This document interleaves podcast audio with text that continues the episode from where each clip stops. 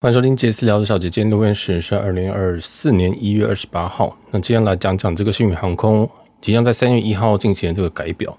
那大家先不要紧张啊，因为这个其实这个改表已经去年就宣布了，正确来说是去年宣布，呃，去年九月十九号说，哎，十月初要实行，然后就说那时候就说两周后要实行，但是因为很多很多的反弹，哦，那最后就改成说，好吧，那我们就延到三月一号实行。那具体为什么会延到三月一号实行呢？原因是星宇联名卡是印象中去年二月上线的啊。那他为了要让这个卡走期可以走到一一一整年，所以就延到三月一号。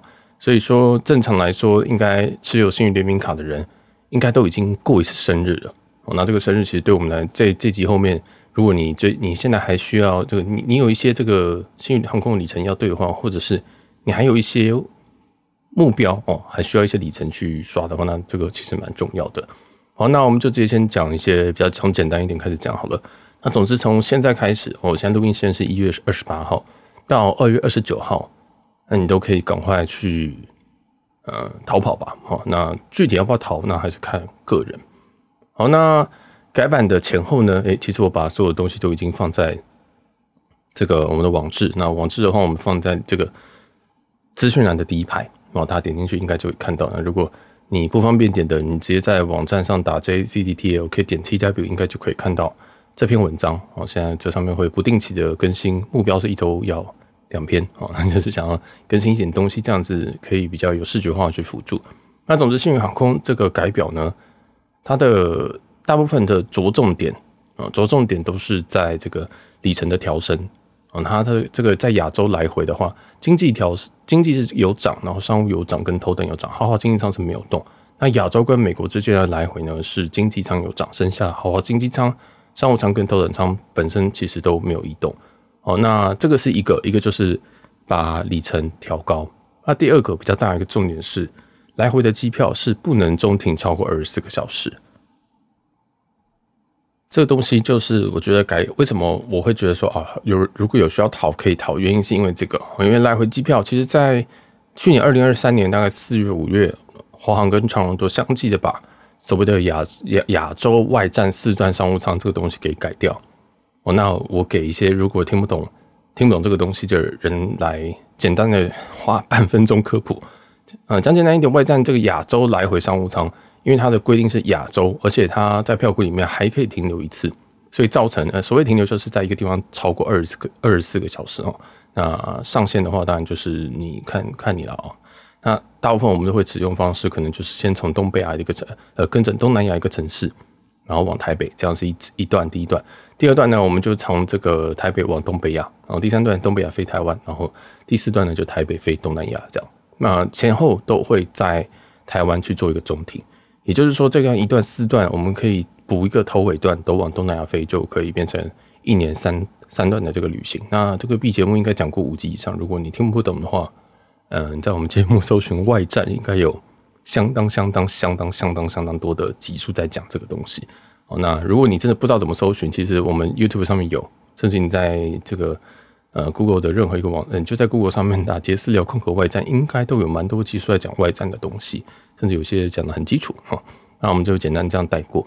那讲简单一点啊，在三月一号之后是没有办法再中停的，也就是说，你只能在台北。如果像刚刚那样子，东北呃东南亚出发，然后经过台北，然后往东北亚这个这个这样子的一个来亚洲来回的机票的话，你只能在台北去做一个二十四小内小时之内的转机。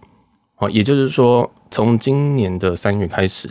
外站出发亚洲四段舱，呃，亚洲四段商务舱啊，就已经要走成走走走入历史了。那当然，在对于新宇来讲，他们是有头等舱的，所以一样都走入历史啊。不是说你不能这样开，而是说，如果你未来要这样开的话，你你在台北，你只能待二十四小时以内，那就没有意义了嘛。哦，正常来讲，如果你是被台北，你就是也就比较没有意义。你就想说，哎，那我在台北转机是要干嘛？哦，就可能就会跟现在呃的这个华航还有长荣一样，你就把它当成。单程单程开，或者是来回这样开，我就不会有这种四段的这个开法。那其实这个改动，我个人觉得是最大的，是是远比那些调涨还要来得严重，也是我觉得要逃跑的一个很大很大的一个重点哦。那像我举一个例子好了，其实就是我自己的例子。我自己目前大概是有四万到五万里左右，就是我星宇联名卡大概加减刷了一些东西，但是哎，还是总是凑不出来说，总是凑不出来到可能这个亚洲哦，亚洲商务舱的话，亚洲四段的这个哎，跟亚洲商务舱的亚呃亚洲来回的商务舱是五万五千里哦，是五万五千里，那头等舱是八万里。那在改表前，也就是在三月一号之前，我们可以利用刚刚讲的中停，我们可能可以开出一些有趣的票。那像我自己目标是八万里的，呃，亚洲四段的头等舱。那先注记一下，在台在亚洲目前有头等舱的贩售，只有东南亚的新加坡以及东北亚的东京。所以理论上我会这样开，我会开一个东京出发啊，东京台北，然后台北新加坡，新加坡台北，台北东京，这样子一张票。那四段都会是头等舱。那在这个东这这样子一个兑换方式的话，在三月一号之前是八万里，在三月一号之后是十万里。那当然，它当然多了两万里是蛮大的一个，应该两成多的一个涨幅。但不只是一个涨幅，重点是没办法中停啊。所以这个其实我个人觉得是蛮蛮蛮严重的，蛮严重的。所以如果我想要这样子一张票八万里，而且是三段呃四段头等舱分成。三次的旅行的话，那我就必须要在三月一号之前啊把它换完。应该这样子讲到这，这是基础的。讲到这边，大家应该理理理解了吧？哈，那我再回答一些简单的一个问题哦。如果你今天要打电话开，你今天要开这个票就是打电话哦，没有没有线上开票。目前星宇还是非常非常的愤，没有去把他们线上开票给开出来。那再来是说外站的这种四段票要怎么开？其实你打客服就可以了。嗯，到客服跟他讲这一二三四段，你说我有四段怎么样开就没有问题了。那第三个问题是外站的里程票税金多少？那如果你像刚刚这样子外站这样呃外站外站出发的这个票的话，东南亚出发大概是六千上下，东北亚出发大概是九千上下。哦，这也是为什么大很多人会东南亚出发，但我个人觉得，我我自己的考量是东南亚出发，如果我又要打头等舱，我就等于是要去新加坡两次。那我当然是不要去新加坡两次，我非常不喜欢新加坡啊，所以我会我自己个人这个价差三四千价差，我一定会选择东京出发啊，就我刚刚讲东京台北台北新加坡，新加坡台北台北东京这样，然后再来是可不可以混仓？有人想说，哎、第一个我的里程可没有到八万里，或者是说，哎、我我今天要开的，我今天可能要开口，或者是说我今天想要这个起始地跟目的地是不一样的，例如说我可以新加呃新加坡台北，然后台北东京。然后札幌台北，然后台北曼谷，这样是可以的哦。但但但是因为这样子有些航段它是本身是没有头等舱，所以如果你是两段头等两段商务的话，这样是六万七千五五万呃五百里哦，六七五零零里。那这个东西其实你继续算一下就就知道，就是呃八万加五万五除以二就好了。那这个其实你表上面它是依照比例的去去计算，所以这是可以的，一样进线去做处理啊。那这个税金就另外再计算。再来是说，有些人想说，哎、奇怪，我可不可以？如果现在开不出这些我要时间的话，可不可以后补？哦，那可以，那一样，请洽客服。最多你一个票号可以候补三个航班。哦，这个其实应该是跟常荣是一样的。所以大概简单的问题就回答到，就是先预设了一些问题，然后就就就讲到这边。那接下来就会是比较复杂或是比较繁琐的部分了。那大家就就就谨慎，就想听再听了哈。呃，第一个是星宇航空在目前来说，它的累积管道都还是只有联名卡，或者你要搭飞机。也就是说，你在最后一个月，你在最后一个月想要在二月二十九号之前开出这张票，哎，你可能没有太多方式，大概就只能印刷卡。而如果你你的生日就不在二月的话，你就是国内二十元一里，海外是十元一里这样子。那会蛮，其实也是蛮辛苦。当然有些特别的这个通路，像是百货啊什么的，都是十元一里，大家可以多加利用。不过我个人觉得，呃，我个人觉得说，这个新宇航空联名卡它的回馈相对来讲是 OK 的，哦，是是 OK 的，不会有我我我不会觉得说它是它，我觉得它就是跟其他联名卡是切齐的啦。那如果你这个生日的海生日的海外消费能够能够刷满的话，我觉得算是相对轻松。如果你目标是像是这个亚洲四段的头等的话。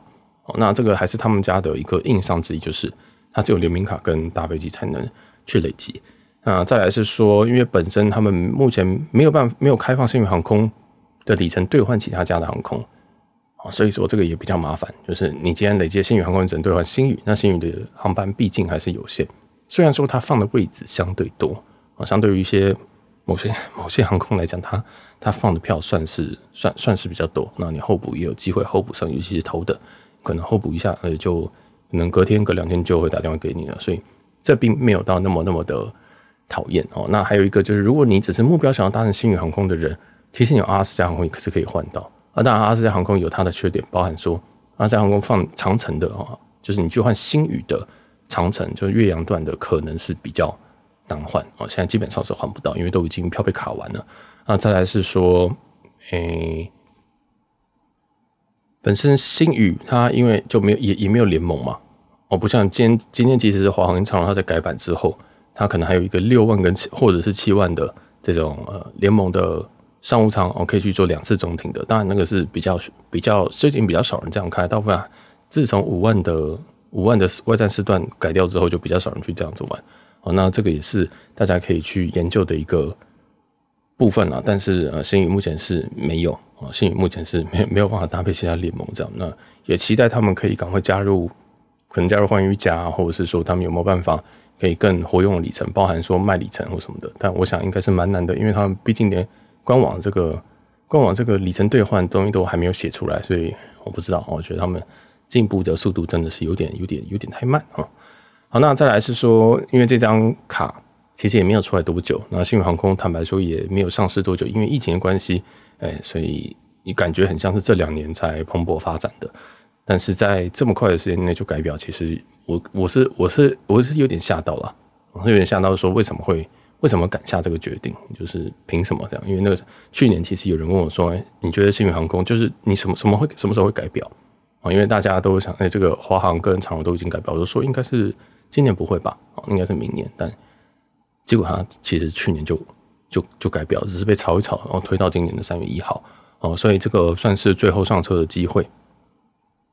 那我先给一些可能你来不及逃跑的人，所谓来不及逃跑的人是说你现在有里程实在太少了，例如说你现在可能只有三万里，但是你在二月你可能也没办法刷到什么四十万、八十万。